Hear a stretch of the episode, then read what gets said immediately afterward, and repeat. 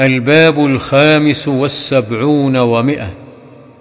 باب استحباب تعجيل المسافر الرجوع إلى أهله إذا قضى حاجته. عن أبي هريرة رضي الله عنه أن رسول الله صلى الله عليه وسلم قال السفر قطعة من العذاب.